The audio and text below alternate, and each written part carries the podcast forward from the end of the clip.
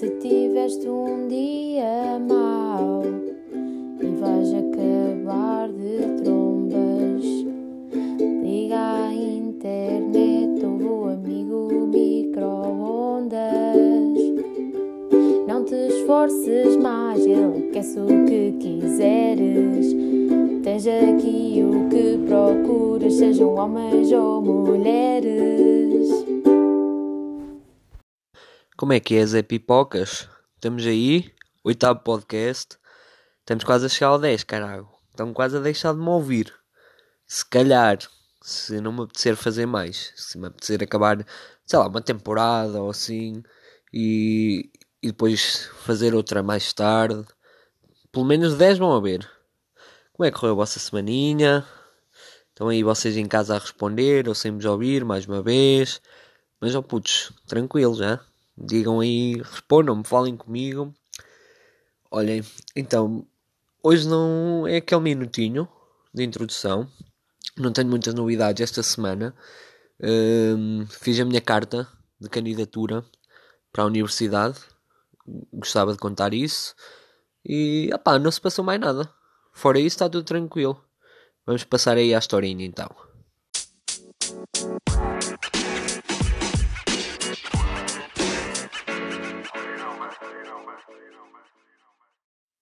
Ok, a história de hoje é um bocado mais longa e eu estou um bocadinho com medo de contar porque hum, eu não sei se a pessoa ouve o podcast.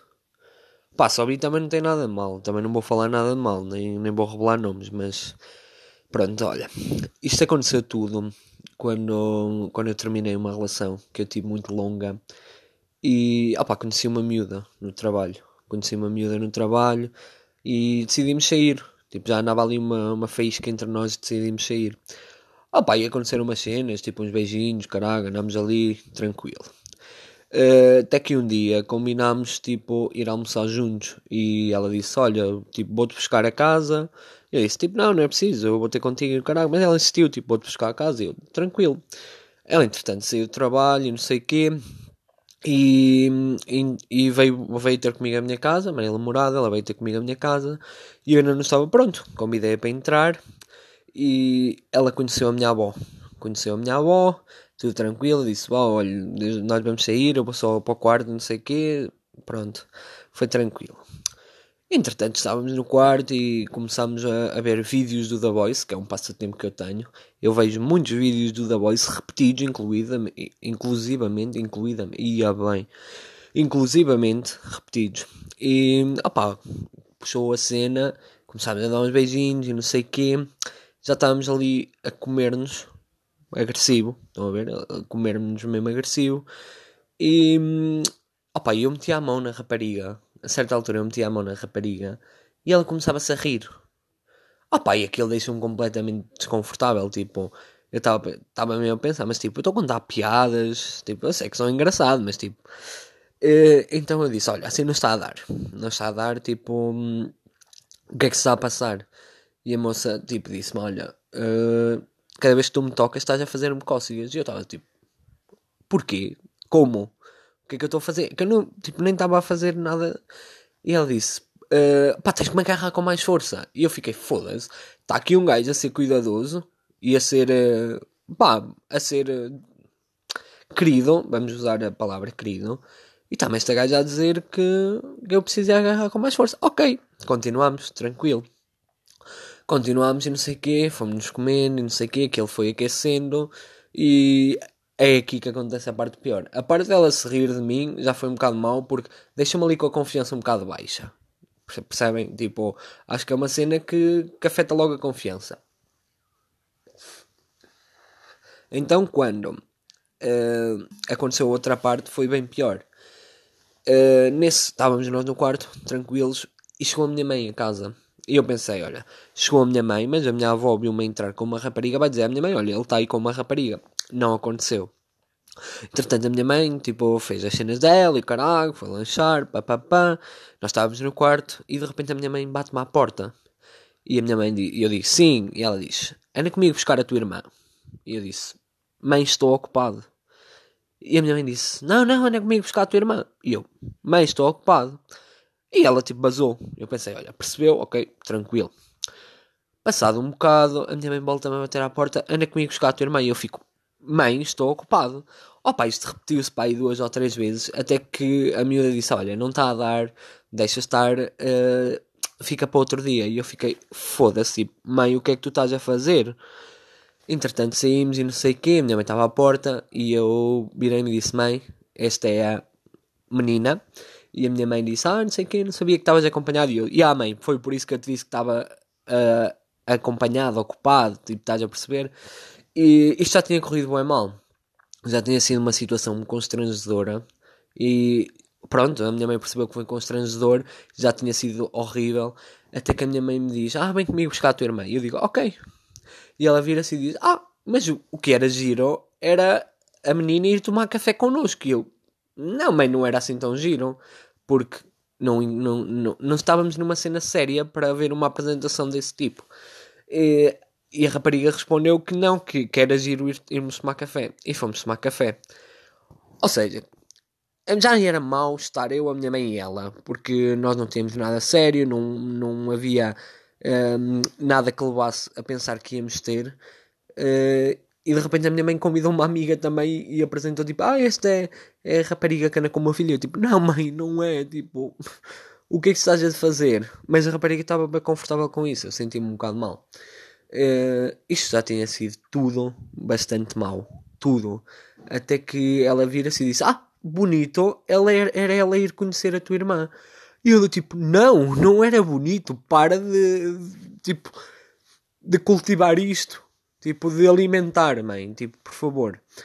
E a minha mãe ignorou e fomos conhecer a minha irmã. Fomos conhecer a minha irmã e não sei o quê. Pá, e foi horrível, porque depois a moça foi embora. E imaginem o que é eu ter que explicar que não estava pronto para nada sério, que eu já tinha explicado antes, mas depois ela conhecer a minha família ficou tudo mais complicado. Imaginem eu ter que explicar à rapariga que não ia dar, não ia dar, e, e pronto. Não, não é uma grande história, é só hum, para dizer, para, ter, para, para terem cuidado quando levarem gajas a casa. Ou gajos, tipo, quem ouve, meninas também que ouvem isto. Porque não, se a vossa mãe for como a minha, vocês vão ter graves problemas com isto graves problemas. E pronto, foi, foi essa a historinha. Ela conheceu, era para ser uma coisa uh, bacana e ela conheceu a minha família toda e foi a primeira, o primeiro date, digamos assim. Ela conheceu a minha família toda e escusado será dizer que correu horrivelmente mal porque eu depois tive que lhe dizer, olha, afinal não, não vai dar, acho que não é, acho que não é uma boa ideia.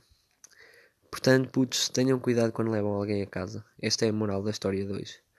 Vamos passar aí ao treinador não joga.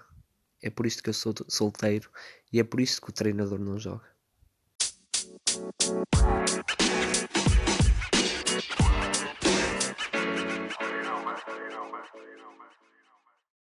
Ora então, no treinador, a primeira pergunta de hoje é possível estar numa relação à distância, Porto-Lisboa, por exemplo, e ter uma vida relativamente ocupada, o que talvez invalide estarem juntos todas, juntos todas as semanas e quando estão juntos só estão um, dois dias no máximo. Pá, visão pessoal, para mim, é, é impossível. Uh, sendo que é uma distância muito grande e lá está. Uh, na vida adulta onde tu tens tipo de trabalho, tens boas cenas para fazer, eu acho bem difícil. É uma cena que eu vivi durante 3 anos e era difícil conciliar. E estávamos juntos todas as semanas. Conseguíamos estar juntos todas as semanas, mas opa, é sempre aquela cena. Uh, se fores uma pessoa tipo mais needy, uh, vais precisar de mais atenção e etc. E um, opa, é um bocado chunga. Eu acho que opa, está uh, destinado a um fracasso.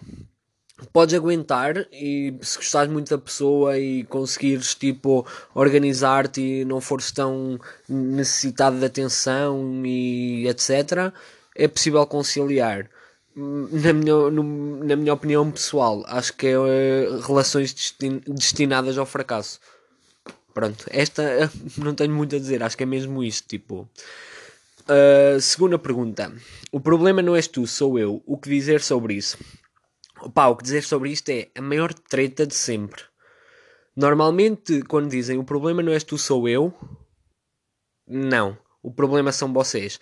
Tipo, não são vocês necessariamente, mas é alguma coisa que vocês fazem ou dizem, tipo, uma cena em vocês que a pessoa não, não consegue lidar e acaba por ser uh, tipo o motivo do fim. É tipo, o, isso é o pior, é o pior breakup de sempre.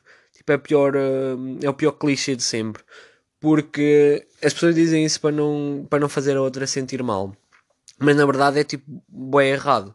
Eh, eu acho que deviam tipo dizer, olha, não está a resultar porque tu tens isto que eu não consigo lidar Uh, pronto, e lá está, isso deviam tentar resolver, mas quando chega a este ponto eu acho que a pessoa já não quer resolver, ou seja, mais ou menos tipo abrir o jogo e ser sincera porque é que está, porque é que está a acabar, tipo, o que é que se passou. O não és tu sou eu é tipo o pior clichê e o pior, uh, a pior frase de breakup de sempre. Acho completamente ridícula. Acho que as coisas devem ser faladas, corram bem ou corram mal, uh, devem ser faladas e ninguém merece ouvir uma cena destas porque depois paira no ar uma. Tipo, a relação acaba e paira no ar uma dúvida de tipo o que é que falhou, porque tu não sabes o que é que falhou, tipo. Eu, não és tu, sou eu, é porque a pessoa nem explica porque é que é ela, estão a perceber? Tipo, manda só isso para o ar de forma a acabar e tipo, cagar na cena. E é a pior cena. Acho que, que devem ser sinceros, abrir o jogo e pelo menos dar um closure à, à outra pessoa que, que houve esta cena, não é? É preferível ouvir eh, algo, o porquê de não ter funcionado e perceber as cenas do que ficar com a dúvida no ar e tipo remo remoer isso enquanto estás ligado a outra pessoa. Portanto, na minha opinião, sejam sempre honestos e não usem este tipo de clichês. Terceira pergunta. Numa relação, como lidar com perspectivas de futuro enquanto casal, tendo em conta as perspectivas individuais de carreira profissional? Tem de haver espaço para cedências parte a parte ou a distância é contornável? Uh, lá está. A distância é contornável até um certo ponto.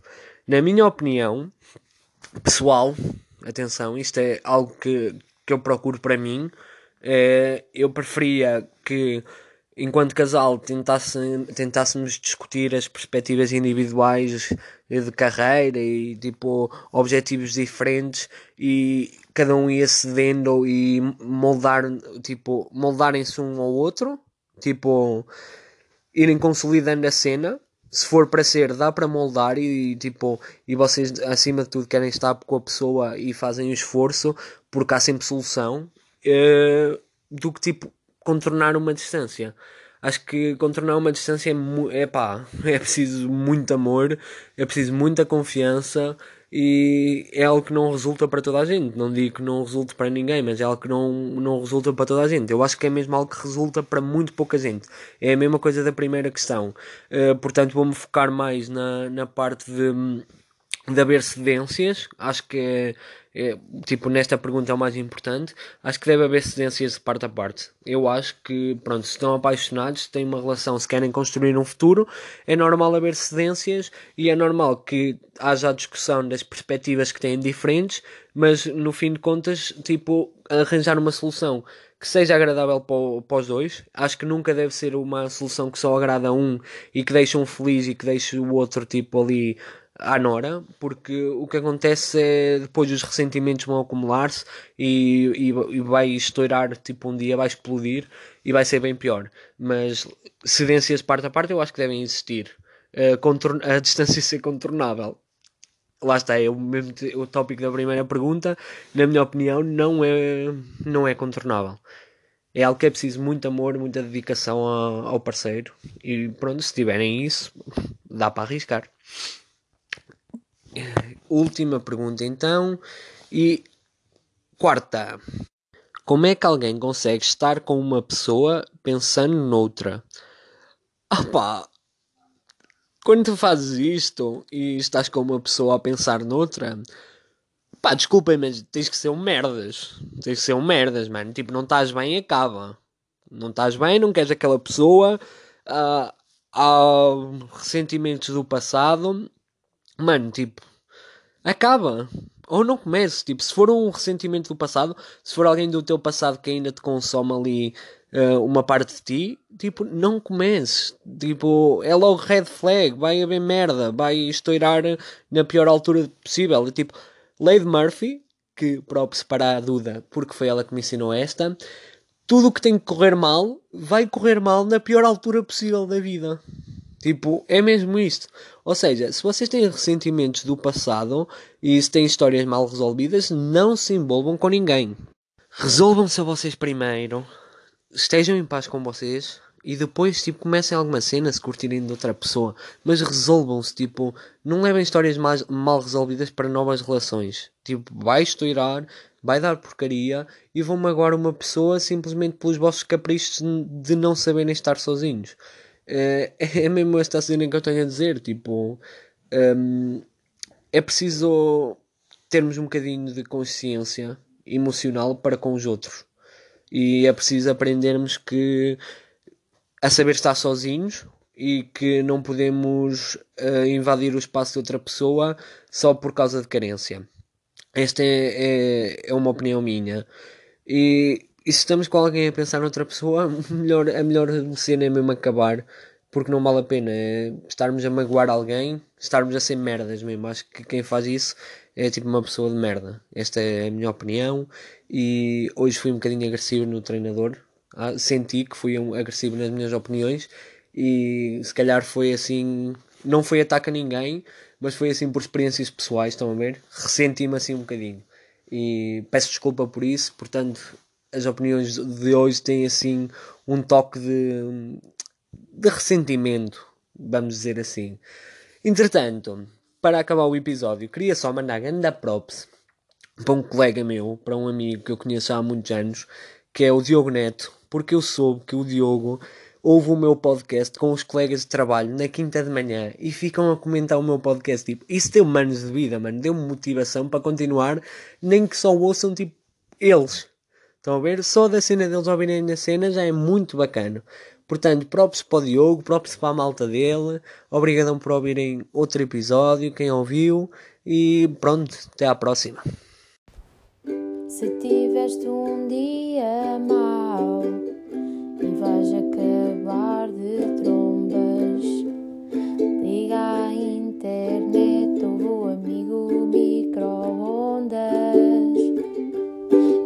esforces mais, ele quer o que quiseres. Tens aqui o que procuras, sejam homens ou mulheres.